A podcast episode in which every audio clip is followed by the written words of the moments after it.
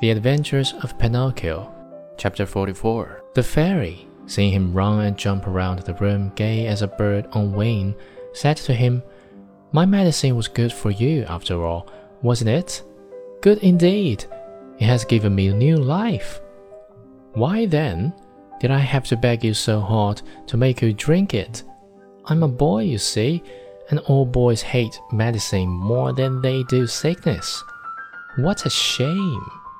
Boys ought to know, after all, that medicine taken in time can save them from much pain and even from death.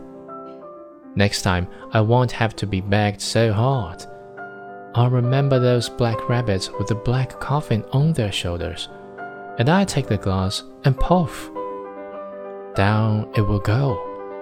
Come here now and tell me how it came about that you found yourself in the hands of the assassins."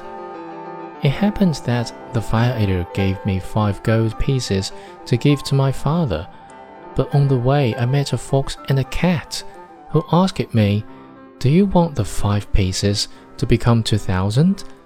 And I said, "Yes." And they said, "Come with us to the Field of Wonders." And I said, "Let's go." Then they said, "Let us stop at the Inn of the Red Lobster for dinner." And after midnight, we set out again. We ate and went to sleep. When I awoke, they were gone, and I started out in the darkness all alone. On the road, I met 2 assassins dressed in black coal sacks, who said to me, "Your money or your life?" And I said, "I haven't any money," for, you see, I had put the money under my tongue. One of them tried to put his hand in my mouth, and I bit it off and spat it out. But it wasn't a hand, it was a cat's paw.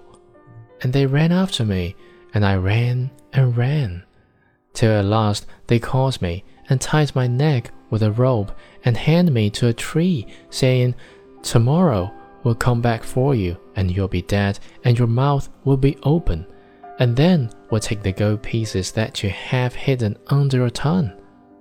"Where are the gold pieces now?" the fairy asked it.